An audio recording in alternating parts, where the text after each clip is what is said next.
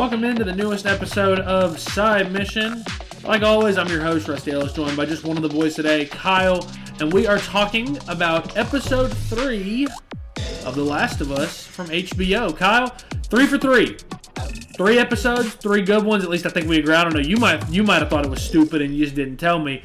Uh, but I think they're three for three with three really, really damn solid episodes. Overall takeaways, Kyle. What what did you think of this one? Yeah, I, I think that the episodes honestly continue to get better and better the way that they're fleshing out these characters and the way that they're really showing that, you know, they're not just interested in giving us a cut and dry, here is the video game, but with real actors. They're actually interested in telling a unique story that is somewhat separate from the game, but in a good way, in my opinion. I agree. I, I like that it's not just like the show, and there are so many people out there that are that have said things along the lines of I don't like how this has been changed, this has been changed, and I think I've said this on both the previous two episodes, and I will continue to say it every episode until people learn. But if you want something that is exactly like the game, go play the game. If you want to experience the Yeah. story with no differences, go play the game. Go look up a let's play of The Last of Us on YouTube. Like go go look up and, and and look up the story, look up the script, like look up stuff like that instead of complaining because it's an adaptation. Adaptations are loosely based off of the source material they're given. There's obviously liberties that are taken, and and it's all dependent also on the directors, the showrunners, the writers, the producers. It's all dependent on them as well. And I think that that has been I don't think that those complaints have been louder than they have for this third episode because so many people I've seen on Twitter have said, I hate that we don't get any interaction between Ellie and Bill, and I understand that because the interactions in the game are funny. They're very, very interesting. I get that. But I also think that we get a much deeper version of Bill when, you know, might as well go ahead and dive right into the story here. Obviously, spoilers abound. Uh, this episode focuses a lot more on the origin story of Bill and Frank. Now, obviously, in the game, Frank's dead by the time you ever really even see him in the game, so you don't know anything about him. He never talks, never says anything. But Kyle, obviously, the biggest departure from the game is that he's alive for this Yes. episode. He's alive for the entirety, and he's, I, I think, brilliantly acted. Um, I think the actor's name was Murray Bartlett. Did, did a really, really good job playing it. I'm gonna look that up just so I don't look like an idiot. But I feel like for backstory on two characters that we're probably not gonna see again for a while in, in this in this show, I feel like I feel like this this show did an excellent job building these these characters up and kind of giving their full story in a very short amount of time. Oh, absolutely. I think that the way that they, uh, you know, first of all, I have to say the way that Nick Offerman portrayed Bill was Yes. fantastic. I agree. I absolutely loved the scene where, you know, the military comes in and they start tanking everybody, but he's hiding down in a bunker. And, you know, once everybody's gone, he just starts going to town. He's having the time of his life, just, you know, raiding all these warehouses like Home Depot and, you know, building, you know, essentially his own town. He's free of, you know, all the societal pressures that were on him. And you really see him kind of excited and happy to be alive. But as time goes on, he starts to get lonely and he kind of, you know, becomes depressed in such a awful world, you know, the way that things have gone. I think that that part is where it was most like the game because in the game obviously you know bill was that that was his entire character. He had already lost frank. He was very you know hardened and depressed and sad. But i- in this it was almost the opposite because right as you know we see him just learning how to survive along comes frank. And that's where things really start changing. And i, I gotta commend them both um, for playing these parts so well. I agree. I, I think that there's there's some roles that I feel like you could hand to any actor and they would do a really good job with it. I feel like these two roles needed to be. I think Nick Offerman again was almost born to play Bill. Like I really feel like he nailed that because the funny thing is, obviously everyone knows Nick Offerman from Parks and Rec where he plays Ron Swanson. The funny thing is, I see a lot of similar ideologies between Oh, yeah. Ron Swanson and Bill, to where this feels like a role he was almost born to play. You know, there's the joke at one point when he and Frank are arguing, and he's like, "Oh, I know, you know, uh, 9/11 was an inside job, and, and and the government are all Nazis," and. Bill turns around and goes, "The government are all Nazis," and it, it, it very much sounds like Ron Swanson. It very, very much It much definitely was a Ron Swanson moment. it's one of those where I don't think Nick Offerman had to really change up much of what he was doing from Ron Swanson to, to play this role. And again, Murray Bartlett is Frank, you know, for a character that we've never heard speak, a character we've never heard any voice lines from. I feel like he portrayed what the Frank in the game w- would have been similar to. I feel like he, he played that role really, really well. In that, you know, he he's more or less I don't want to say like the confident one, but he's like the outgoing of the two. He's the two that's more friendly and more receptive to help. It's obviously part of how they meet Joel and Tess and how they begin, you know, smuggling things back and forth. You know, you know, Joel and Tess giving them things from the city, Bill and uh, Frank giving them, you know, medication and stuff like that, and extra ration cards, stuff like that from the, uh, you know, from the outside.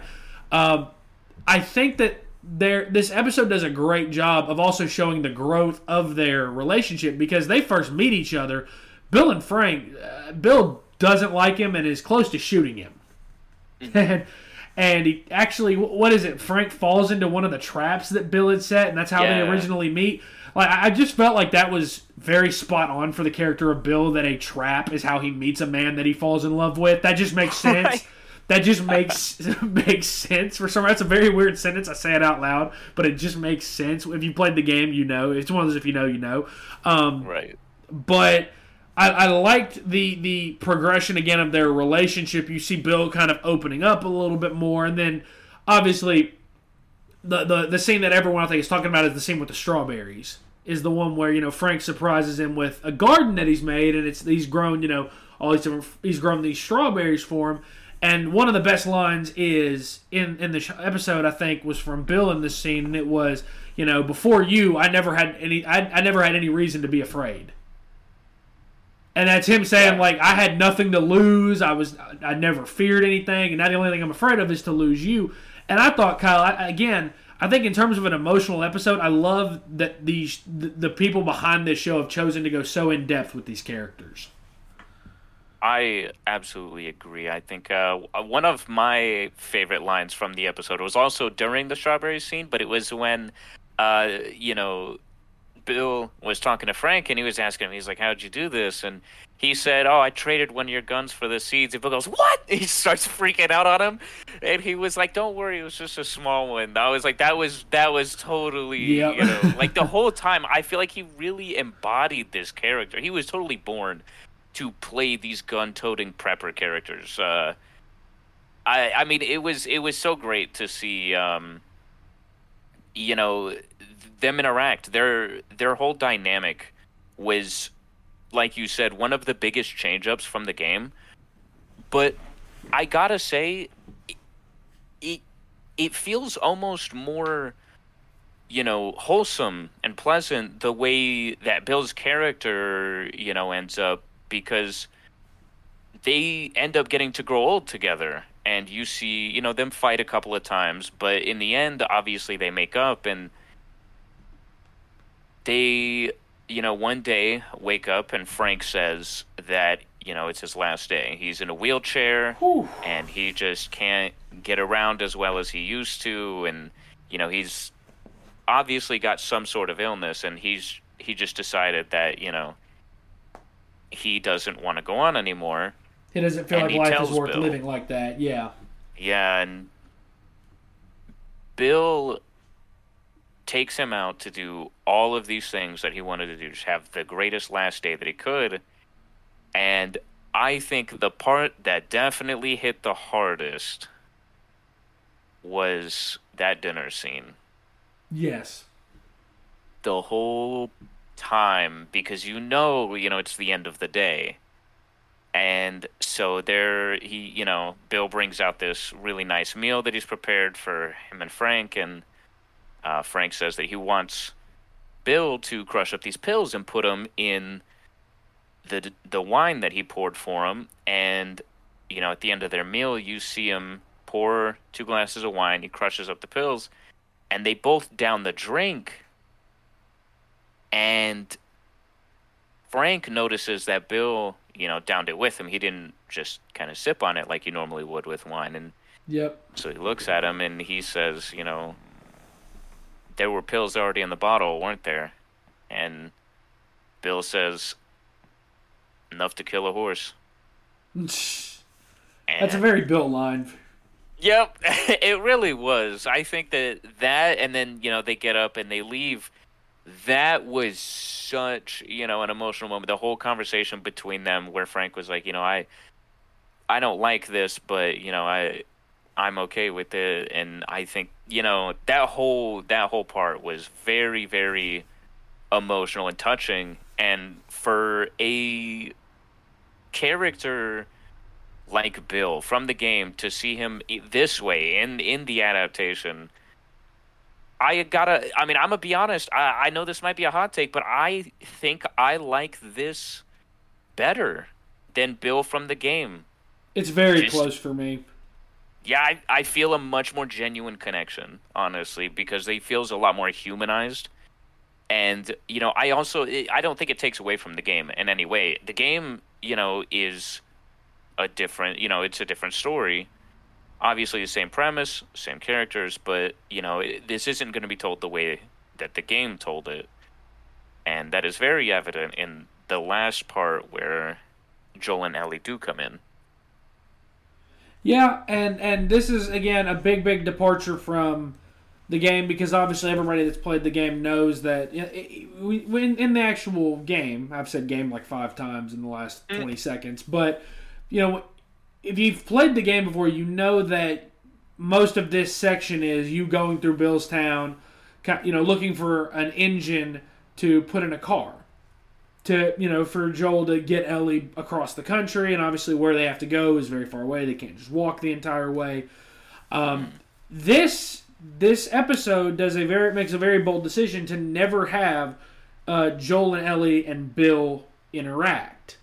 It makes a very very bold decision to do that, and, and for me it worked.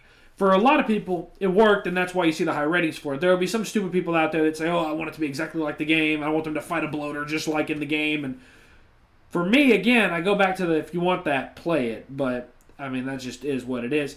Um, obviously, they find you know Ellie finds Bill's note that he left for Joel, uh, pretty much informing him that he and Bill or he, that he and Frank have you know overdosed, and that you know Joel is welcome to take whatever he needs. Uh, whatever supplies, ammunition, weapons, he is, you know, food. He's willing. To, he's free to take whatever he wants. Um, and obviously, you know, they, they end up with the truck, they take everything they need, and they move on to where episode four, the big departure that's going to make, and I don't think it's that big of a departure, but it doesn't really matter what I think. The big departure in episode four, if you haven't heard, is that it's going to take place in Kansas City, not in Pittsburgh, like in the game. Yes. So I don't think it's going to make much of a difference because in Pittsburgh, they don't really go to any monumental landmark. So Yeah. I don't think that that's really going to make that big of a difference. Um, but I have to say that this again, the thing, the reason why I love this show so far is because these are not simple characters, and there's no real good characters. Good as in like they're they're you know good versus evil. There's no real good character. Everyone's kind of got damage. Everybody's got trauma, and there's you know that's that's part of who they are. I like that we're taking time to learn about each character, and that Same. we're taking time to see their full story. And I think that no line in the episode better sums up the relationship between Bill and Frank than what Frank says when he informs Bill the morning of his last day. And he says, I'm not going to lie to you and tell you that, you know, every day has been the best day of my life with you. I've had a whole lot of bad days with you, but I've also had more good days with you more so than anyone I've ever, than more so than anyone else. I butchered that line there, but you get what I'm saying. Like, again, it's him recognizing, like, it hasn't always been easy. The 13, I think it was 13 years or so that they were with each other, or 16 years. It was one of the two. Uh, it wasn't always easy and it wasn't always good, but there was a lot more good than there was bad. Kyle, let's talk about another scene when the when the uh, Raiders attack, because you told me you thought that Frank might die there. Yeah, I honestly I was wondering if you know Bill if if Joel and Ellie were going to come in about halfway through, and you know Frank had died, and I thought it was going to be during that scene during the Raiders. And when Bill got shot, that threw me for a loop. I was like, no way. I was. Bl- I mean, it was also a really badass scene because I think it really showed how capable Bill has been, you know, not just a, against fighting off infected, but also fighting off the raiders and the other people, you know, in this world who might be out to take his supplies. And when it, when Bill got shot, I definitely thought I was like, man, they're about to kill him, and you know it was going to be Frank who was left out. But then neither of them, neither of them died there, and you know that it was just full of twists for me. But yeah, I definitely thought that you know during that scene that was where Frank was going to end up dying, and turns out that wasn't what happened.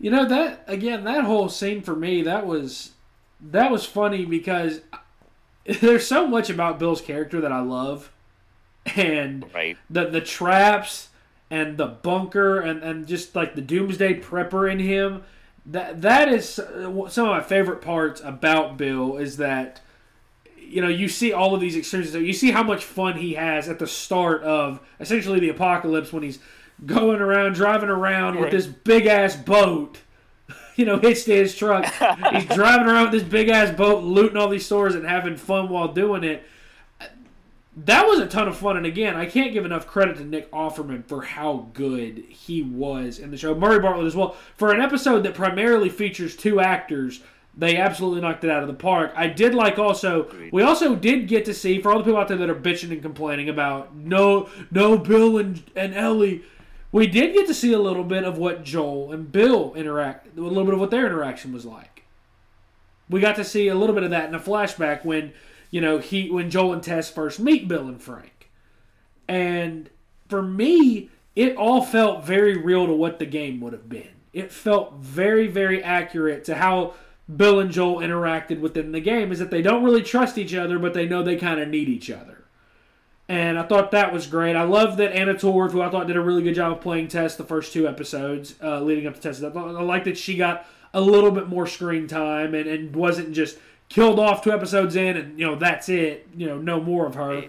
Um, but I, I think that the interactions that we did get were very true to the game. Now, the question is, as we wrap this up, what what are through three episodes, Kyle? What do you think maybe your biggest criticism is for the show so far? Because I, I have one, and I think me and you might have the same one. But I'm interested to hear what your biggest criticism for the game, for, not for the game, shit, for the show is.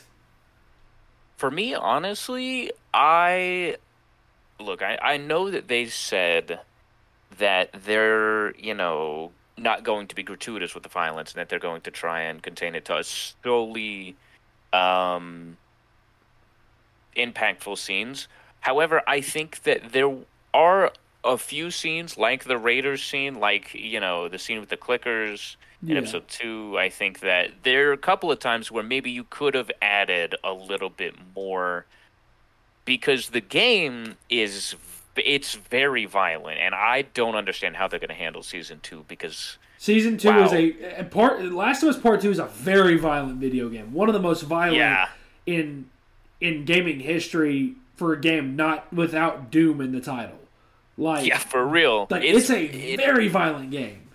I you know I, I definitely I don't want them to be gratuitous with it, but I think that in a, in a few scenes here and there, it's not bad, especially when you're coming off of such a you know realistic premise. Um, and I think that you know I, I as much as I really do enjoy all of the character building, I would like a little bit more action. I'd like to see you know some more Joel and Ellie fighting infected, or where they start fighting raiders or you know other people.